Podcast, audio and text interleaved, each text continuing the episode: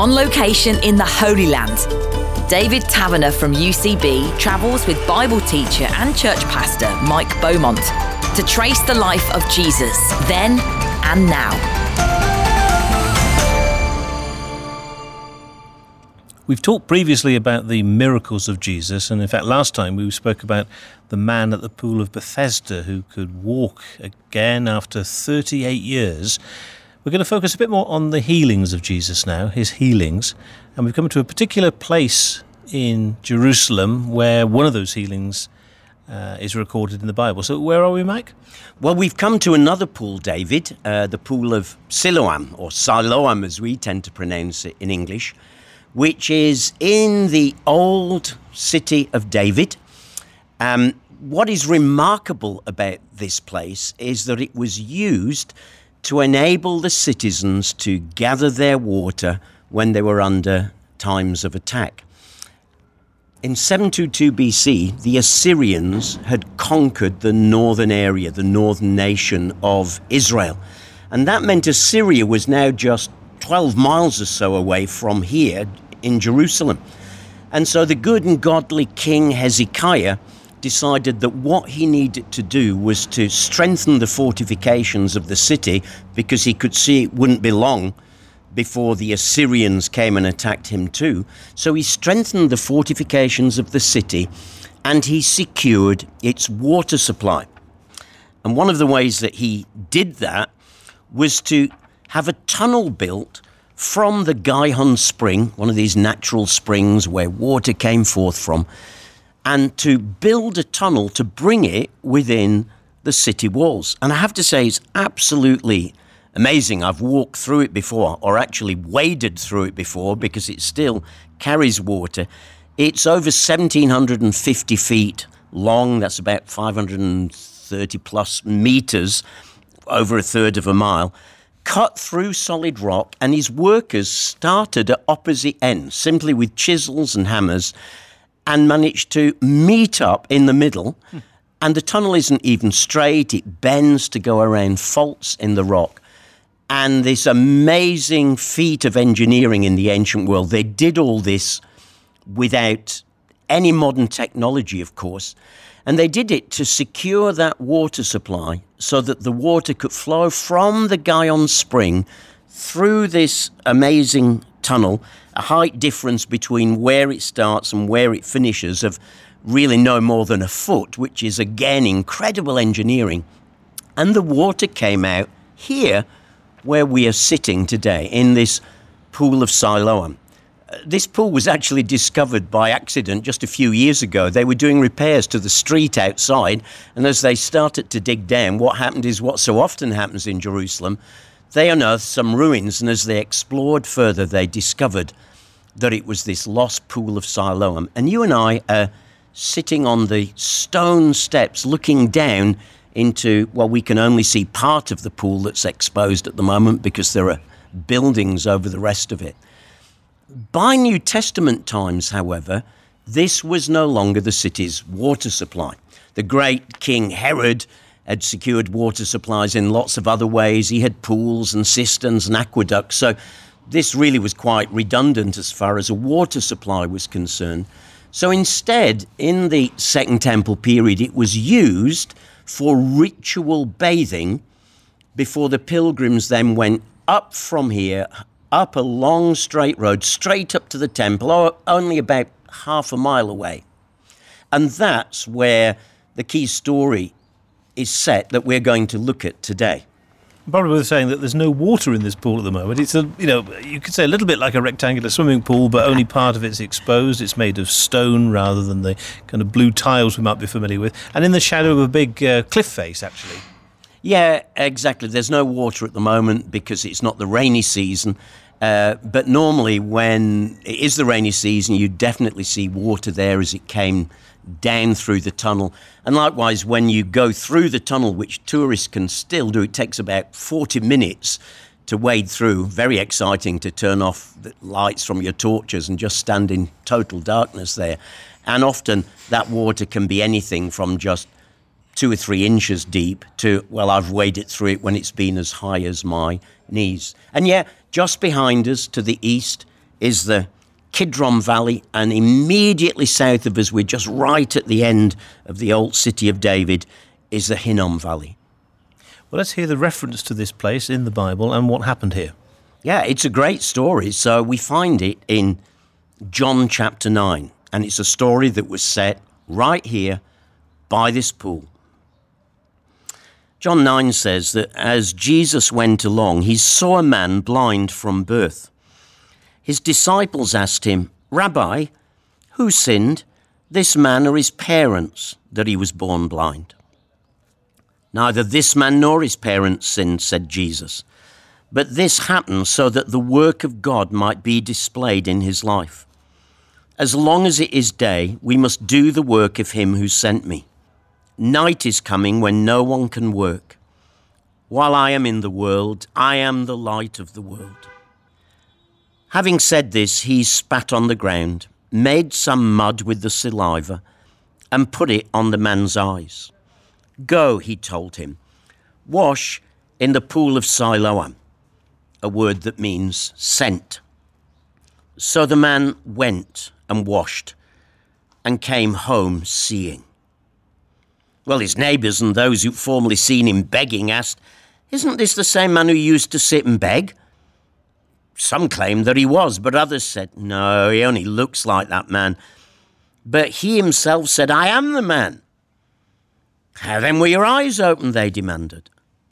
And he replied, The man they called Jesus made some mud and put it on my eyes. He told me to go to Siloam and wash. So I went and washed and then I could see. Where is this man? They asked him. I don't know, he said. A number of things jump out at me. One is that Jesus sort of picked this man out because there would have been so many people here in this pool waiting to be healed. Why him?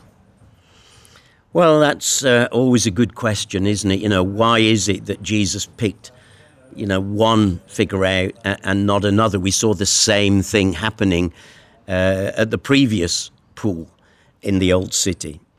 Um, why did he pick this guy out? Well, I think John would have given the answer because this was one of these signs about who Jesus was.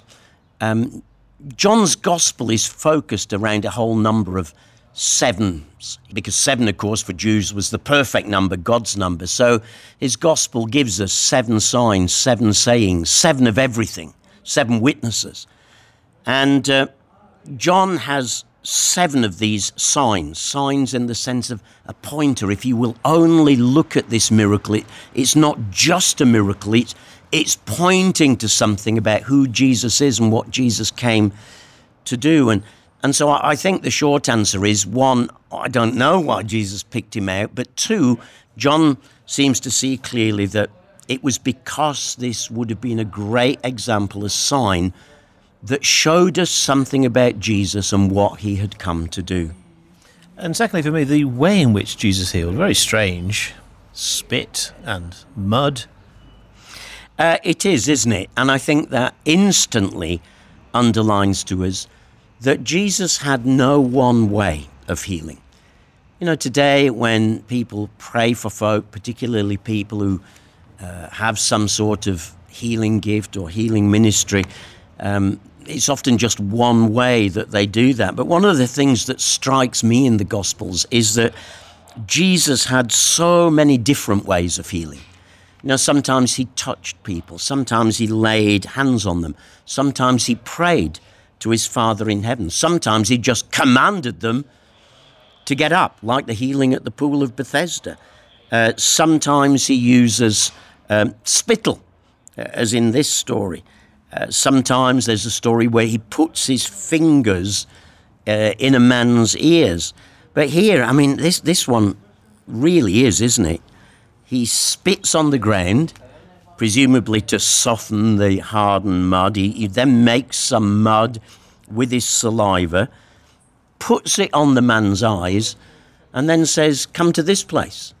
You know, go to the pool of Siloam and wash. So it's almost like a, a healing in, in several stages here, isn't it?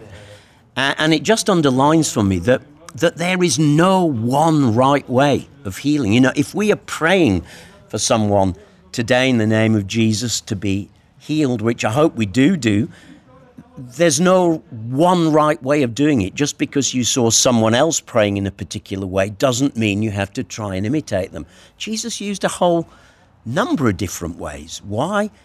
Because he said, I only do what I see my Father doing. In other words, I'm seeking to listen throughout the day to what my Father in heaven wants me to do and how he wants me to do it. And for some strange reason, he chooses for this guy to be healed in this particular way. And it sounds like the response to the disciples implies that they were somewhat blind to the reality. Yeah, it's interesting, isn't it, how this whole incident begins in John. As Jesus went along, he saw a man blind from birth, and his disciples asked, Rabbi, who sinned, this man or his parents, that he was born blind? And in asking that question, they were reflecting the traditional Jewish belief that if you were suffering, it must be because of sin. Otherwise, why would you be suffering in this way? There must be sin in your life somewhere. And if there wasn't sin in your life, there must be sin in your ancestors' life somewhere. And of course, this is the whole theme of the book of Job, who suffers greatly, even though he is such a godly man and all his so called friends who come and have conversations with him, the whole book is about them trying to say, Come on, own up to your sin. If only you owned up to your sin, you'd get better. But he knows there's been no overt sin. He's sought to live a godly life, and yet he's still suffering so greatly. And the whole book, of course, is about pulling apart that traditional idea that sickness is always caused by sin. But clearly, the disciples of Jesus hadn't got hold of that truth yet, hence the question that they are asking. I think it's pretty clear here that we cannot equate someone being sick with there being sin in their life. That there is never a this is that. Now, do you know what? There are stories in the New Testament where Jesus said that sickness was caused by sin. That story, uh, the pool of Bethesda, is very clearly linked because Jesus, later in the story, when he meets the man again, says, Go and sin no more. So in his case, there was a link. But now we've got this story which shows you can't make that as an automatic assumption every time. So in this case, this man received his sight, he was healed from his blindness. Was it a case of happy ever after for everybody involved? Well, it certainly was for him, but it certainly wasn't for the religious leaders in town because Jesus was in their bad books again because he'd gone and done this on the Sabbath. So, why don't we continue and read the rest of this story and see what came out of it? So, from John 9 and verse 13 now. They brought to the Pharisees the man who'd been blind. Now, the day on which Jesus had made the mud and opened the man's eyes was a Sabbath. So, note the stress there. He'd made the mud. Ah, this is work. And healing, this is work. Therefore, the Pharisees also asked him how he'd received his sight. Well, he put mud on my eyes, the man replied, and I washed, and, and now I see. Some of the Pharisees said, This man is not from God, for he does not keep the Sabbath. But others asked, How can a sinner do such miraculous signs? So they were divided. Finally, they turned again to the blind man. Well, what have you got to say about him? It was your eyes that he opened. And the man replied, He's a prophet. The Jews still didn't believe that he'd been blind and had received his sight until they sent for the man's parents. Is this your son? they asked. Is this the one you say was born blind? How is it now that he can see? Well, we know he's our son, the parents answered, and we know he was born blind. But how he can see now, or who opened his eyes, we don't know. Ask him. He's of age, he'll speak for himself. His parents said this because they were afraid of the Jews, for already the Jews had decided that anyone who acknowledged that Jesus was the Christ would be put out of the synagogue. And that's why his parents said, He's of age, ask him. So a second time they summoned the man who'd been blind. Give glory to God, they said. We know this man is a sinner. But the man replied, Whether he's a sinner or not, I don't know. But one thing I do know I was blind, but now I see. Then they asked him, What did he do to you? How did he open your eyes? And he answered, I've told you already and you didn't listen. Why do you want to hear it again? Do you want to become his disciples too? Well, then they hurled insults at him and said, You are this fellow's disciple. We are disciples of Moses. We know that God spoke to Moses, but as for this fellow, we don't even know where he comes from. The man answered, Now that's remarkable. You don't know where he comes from, yet he opened my eyes. We know that God doesn't listen to sinners. He listens to the godly man who does his will. Nobody has ever heard of opening the eyes of a man born blind. If this man weren't from God, he could do nothing. And to this they replied, You were steeped in sin at birth. How dare you lecture us? And they threw him out. Now, when Jesus heard that they'd thrown him out, and when he found him, he said, Do you believe in the Son of Man? Who is he, sir? The man asked. Tell me, so I may believe in him. And Jesus said, You've now seen him. In fact, he's the one speaking with you. Then the man said, Lord, I believe. And he worshipped him. And Jesus said, For judgment I've come into this world, so that the blind will see, and those who see will become blind.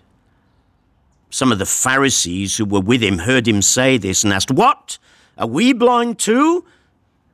And Jesus said, If you were blind, you would not be guilty of sin.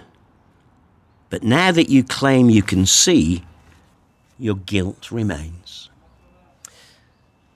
There's various layers to this story, the way John tells it, and blindness is the theme, but in more ways than one. Yeah, absolutely. Um, there's no doubt that this was a healing of a man physically blind. But you see, we said earlier this was one of John's seven signs in his gospel. And John sees something deeper happening. He sees this physical blindness pointing to spiritual blindness.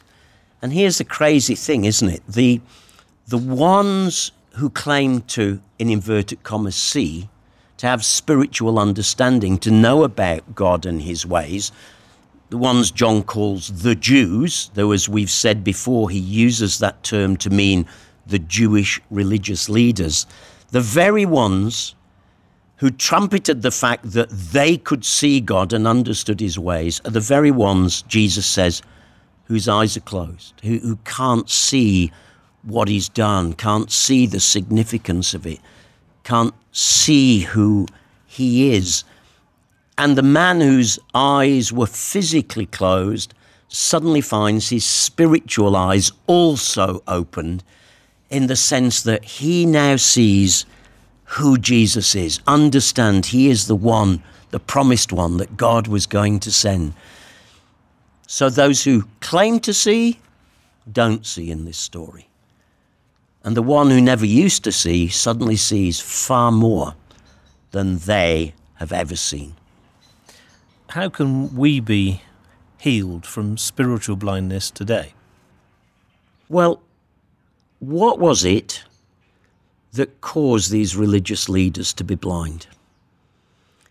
I think you could sum it up in one word, probably tradition. Their traditions had blinded them. Now, you know, all of these religious leaders started out with a good heart. They really did believe in God and they wanted to obey God. But the thing about the Pharisees and the religious leaders was that to try and ensure that they obeyed God and obeyed his commands, they had added a whole host of other commands around those commands to make sure that they never broke them by accident. One of the biggest ones was to do with not working on the Sabbath. But what was work?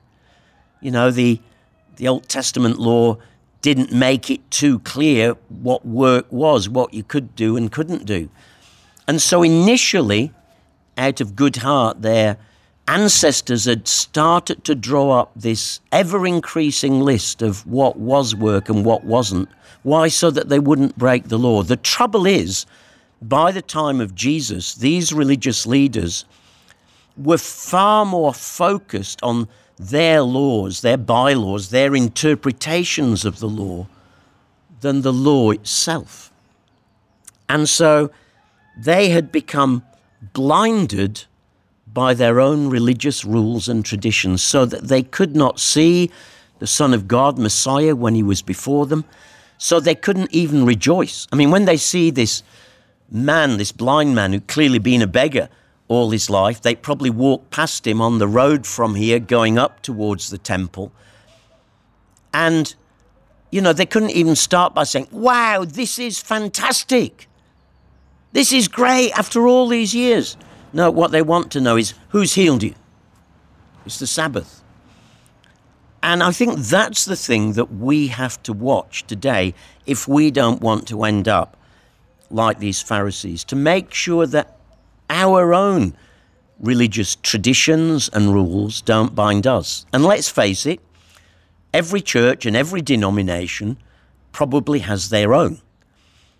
And we need to be really, really careful that one, we're not imposing uh, our man made rules on other people, and two, even more importantly, that we're making sure that these human made rules aren't keeping us from what God might want from us. I think we've seen that in church history very often when renewal or revival movements have come along and the previous church has sort of rejected this new revival movement for being extremists. And then what has happened as a generation has passed, that revival movement has often settled down, and a slightly different revival movement has come up, which the previous revival movement has then opposed and, and said isn't a real move of God. And it's happened again and again and again in history. So the challenge to us today is to really, really be careful that the way we do it, the way we live out our Christian faith, doesn't end up with so many traditions and rules, and we end up making these things more important than Jesus. As you said, this is one example, of course, of Jesus' healings. Why did he need to heal people? Well, I think there's probably two reasons for that. Is one, I think it came out of his heart of compassion. You know, there were certainly no hospitals, no health service, no health insurance to be able to run to in those days, and it was it was a very tangible expression of the love of God and the compassion of God. Uh, by the way, just because we do have health services and health insurance these days doesn't mean that our first port of call when we're ill or someone's ill, you know, it ought to be praying before we do any of that. Not that I'm putting them as opposed to one another, but hey, give Jesus a chance first. But second, it was it was part of his messianic mission. And these healings were, were all designed to authenticate and undergird the message that he brought. That's why John calls these miracles in his gospel signs, pointers to take us towards Jesus. If we turn to uh, Matthew's Gospel, where Matthew records the account of how Jesus began his public ministry, it's interesting to see that uh, healing wasn't a, a sort of add on. You know, it wasn't, oh yeah, and you can have this as well if you would like it, optional extra for any interested in healing. No, it really was an integral part of his mission from the beginning. Let me read um, Matthew 4 from verse 23. Matthew says, Jesus went throughout Galilee, teaching in their synagogues, preaching the good news of the kingdom, and healing every disease and sickness among the people. And news about him spread all over Syria, and people brought to him all who were ill with various diseases, those suffering severe pain, the demon possessed, those having seizures, and the paralyzed, and he healed them. And large crowds from Galilee, the Decapolis, Jerusalem, Judea, and the region across the Jordan followed him. So this was an integral part of declaring the kingdom is here. God's rule is here. There is nothing that lies outside of God's rule, not even sickness. And, and notice how Matthew lists there a whole different bunch of different types of sickness. Why? Because they were all authentications of the fact God's kingdom was breaking in. And when God reigns, when you let God reign and rule in your life, there is nothing, absolutely nothing, that he cannot touch and transform. And note that people from all over this region, not just here in the Holy Land, but the whole region around, news spread like wildfire. And they came, yes, no doubt, some of them came simply for healing, as some people do today. But in coming for healing, they found far more. They found a healing of their very soul and new life beginning through Jesus. I'm sure I'll say this more than once during this series, but that was then and this is now. How can Jesus heal today? Well, I think the first thing is is that we've got to give him opportunity. Now, you know, for some churches and traditions, uh, praying for the sick is just a regular part of their Sunday meetings, what their leaders do, what they do in small groups. Um, for others, it might not be uh, as, as much a part of their way of doing things. But I would say uh, the first way to sort of move Jesus from then to now is to say, at least give him a go. Ask. You know, even if you need to go to your doctor to talk about something, what about praying about it first? I'm not saying don't go and see your doctor.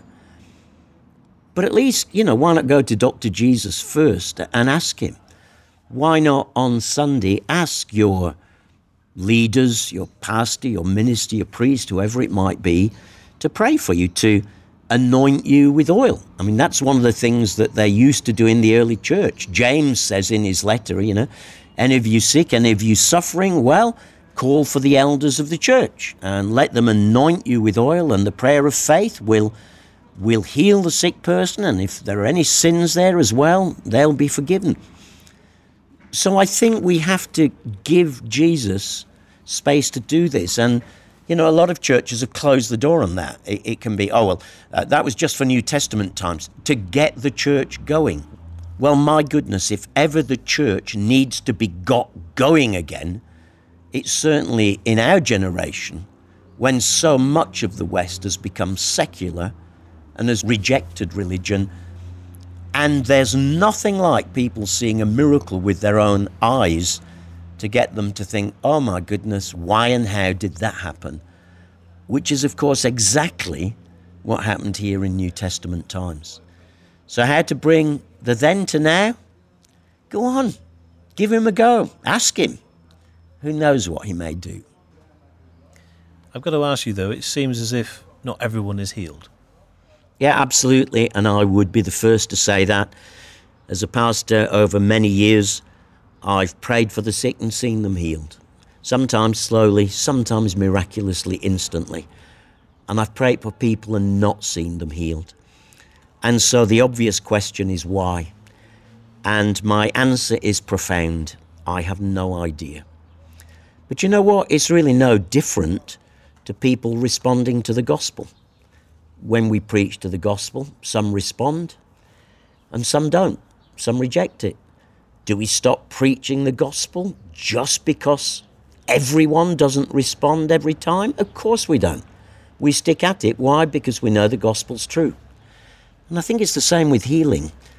We might not see people healed on every occasion that we pray. You know, that might be because of lack of faith or lack of expectation, who knows what.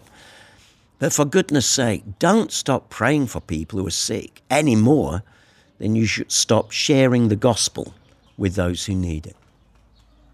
Well, perhaps you could pray for us now. Well, why don't we pray together for those who are listening who are sick?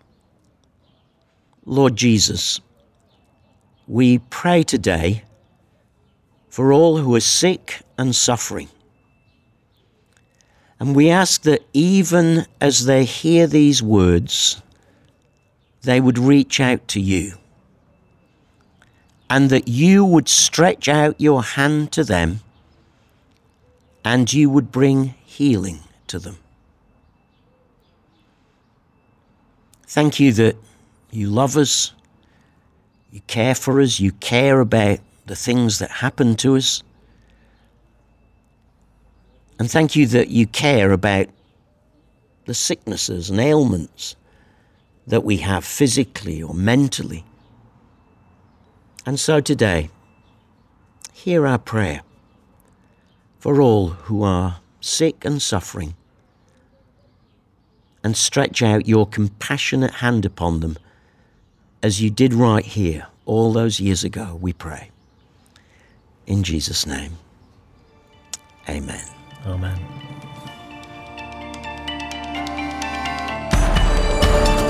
Mike Beaumont and David Taverner in the Holy Land, tracing the life of Jesus then and now. Check out the UCB website for the free episode guide with photos, Bible references, and background information. Go to ucb.co.uk forward slash Jesus then and now. And you can hear more 30 minute conversations with Mike and David talking about the Bible on the UCB Player app. Under podcasts, just select Bible books, Bible biogs, or Bible surprises.